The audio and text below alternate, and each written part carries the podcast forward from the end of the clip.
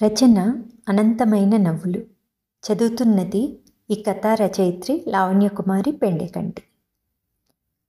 ఒక అనాథను దత్తత తీసుకోవాలని నిర్ణయించుకున్న అతను తర్వాత ఒక చిన్న అబ్బాయి చేసిన పనిని చూసి తన నిర్ణయం మార్చుకోవటం వల్ల ఎందరి జీవితాలలోనో వెళ్ళి విరిసిన ఆనందాల నవ్వులే ఈ అనంతమైన నవ్వులు.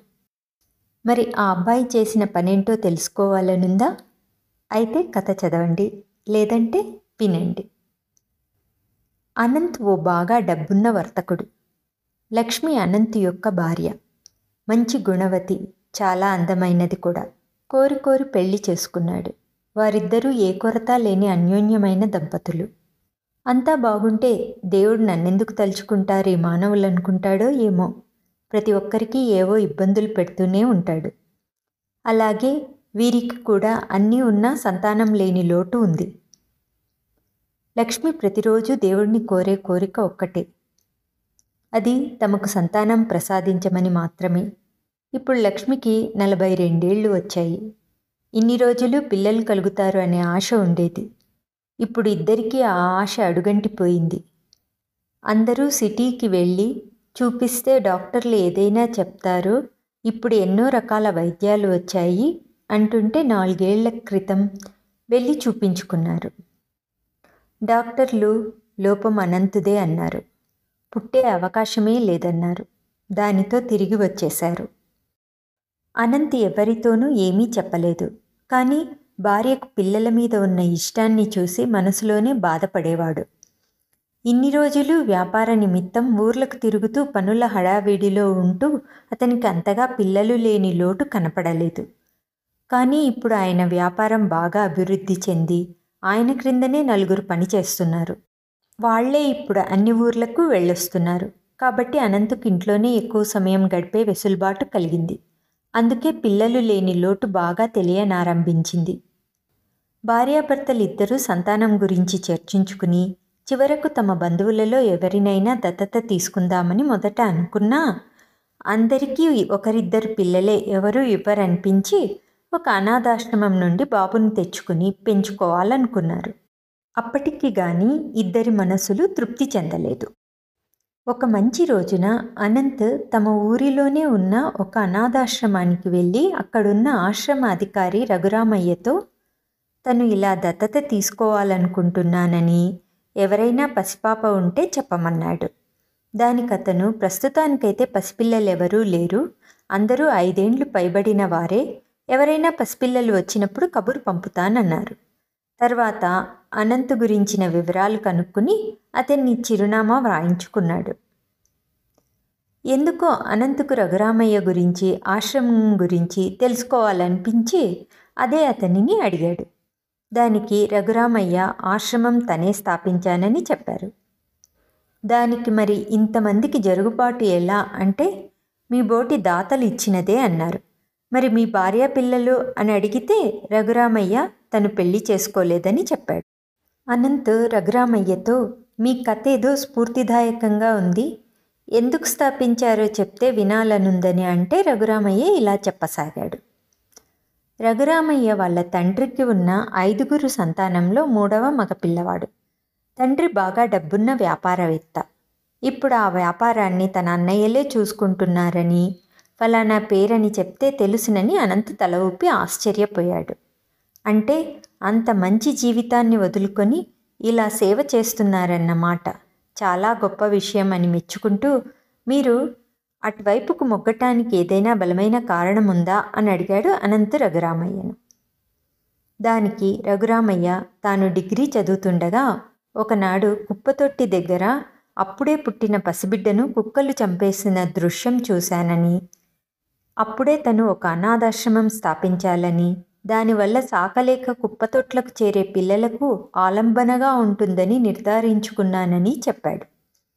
దాన్నే ధ్యేయంగా మర్చుకుని మా తల్లిదండ్రులకు విషయం చెప్తే వారు వినకుండా పెళ్ళి సంబంధాలు తెస్తుంటే నేను పెళ్ళి చేసుకోనని ఖండితంగా చెప్పేశాను. దానితో వారు నీ ఇష్టం ఏమన్నా చేసుకో నీకు చెందాల్సిన ఆస్తి ఇచ్చేస్తామని ఇచ్చి పంపారన్నాడు అంటే మీరు పెళ్ళి చేసుకోనే లేదా? అయినా పెళ్ళి చేసుకొని కూడా ఈ పనులు చేయొచ్చు కదా? అన్న అనంతుతో చేయొచ్చు. కాకపోతే నేను ఈ మంచి పనులు నిస్వార్థంగా చేయటం కోసమే దేవుడు నాకు అలాంటి కోరికలు లేకుండా చేశాడని అనుకుంటున్నా అన్నాడు. అటు పిమ్మట మా నాన్న ఇచ్చిన ఆస్తితో ఈ బంగ్లా కొని అనాథాశ్రమంగా మార్చి ఆ డబ్బుతోనే మొదటి పది సంవత్సరాలు దీన్ని నడిపాను. ఆ తర్వాత పిల్లల సంఖ్య పెరగటంతో కొన్ని ఇబ్బందులు వచ్చాయి. వాటిని దాతల సహాయంతో తీరుస్తూ వచ్చాను. ఇప్పుడు ఈ బంగ్లా పాడుబడిపోతోంది. అలాగే నాకు ముసలితనం కూడా వస్తూ ఉంది. మరి భగవంతుడు ఏం నిర్ణయించాడో? ఈ అనాథాశ్రమాన్ని నా తర్వాత ఎవరి చేతుల్లో పెడతాడో అని నిట్టూర్చాడు రఘురామయ్య. అన్నీ విని అనంత్ మంచి పనికి దేవుడెప్పుడూ సహకరిస్తాడు లేండి ఏదో ఒకటి ఆయనే నిర్ణయిస్తాడు. బెంగపడకండని చెప్పి సెలవు తీసుకుని వచ్చేశాడు. అనంత్ ఇంటికొచ్చి పడుకున్నాడే కానీ ఏవేవో ఆలోచనలు. అలానే ఆలోచిస్తూ ఎప్పటికో నిద్రపోయాడు. ఒకరోజు సాయంకాలం అనంత్ ఏమీ తోచక ఆ ఊర్లోనే ఉన్న చిన్న పార్కుకు వెళ్ళి కూర్చున్నాడు. వేరుశనగలవాడు అమ్మడానికి వస్తే కొంటుంటే పక్కనే ఒక బంతి వచ్చి పడింది. దాని వెంటే ఒక పిల్లవాడు కూడా వచ్చాడు. అనంత్ వేరుశెనగలు కొంటుంటే ఆ పిల్లవాడు అలాగే చూడసాగాడు. అది చూసిన అనంత ఆ పిల్లవాడిని కావాలా? అని అడిగితే కావాలన్నట్టు తల ఊపితే ఒకటి వాడికి కూడా కొనిచ్చాడు. ఆ పిల్లాడు తీసుకుని తినకుండా వెళ్తుంటే కావాలన్నావు తినేసి వెళ్ళొచ్చుగా అన్నాడు వాడితో. లేదు అక్కడ నా స్నేహితులు ముగ్గురున్నారు. వాళ్ళకు కూడా ఇచ్చి తింటా అన్నాడు. దానికి అనంత్ నేను కొనిచ్చినది ఒక్క పుట్లమే కదా. ఉన్నవి నీకైతే సరిపోతాయి. అంతమందికి ఏం సరిపోతాయి? తినేసి వెళ్ళొచ్చు కదా అన్నాడు. దానికి వాడు లేదు కొంచెం తిన్నా నా స్నేహితులకు కూడా పెట్టి తింటే నాకు చాలా ఆనందంగా ఉంటుంది అన్నాడు. అప్పుడు అనంత ఆలోచనలకు కావలసిన సమాధానం దొరికినట్లు అనిపించింది.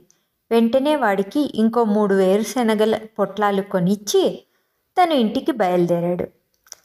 అనంత్ ఇంటికొచ్చాక తనకు వచ్చిన ఆలోచన భార్యకు చెప్పి మరుసటి రోజు ఇద్దరు అనాథాశ్రమానికి బయలుదేరి వెళ్ళారు.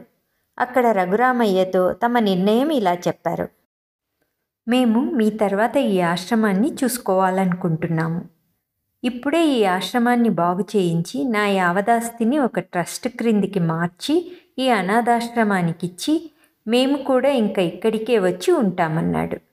దానికి రఘురామయ్య ఎంతగానో సంతోషించి పిల్లవాడిని దత్తత తీసుకోవటం కోసం వచ్చిన మీరు మొత్తం ఆశ్రమాన్నే దత్తత తీసుకుంటున్నారు. అంతా ఆ దైవలీల అని అయినా ఏమిటి హఠాత్ నిర్ణయమని అడిగాడు. దానికి అనంత్ ఇలా నిర్ణయించుకోవటానికి ఒక పిల్లవాడు కారణమని పార్కులో జరిగిన సంఘటన చెప్పాడు.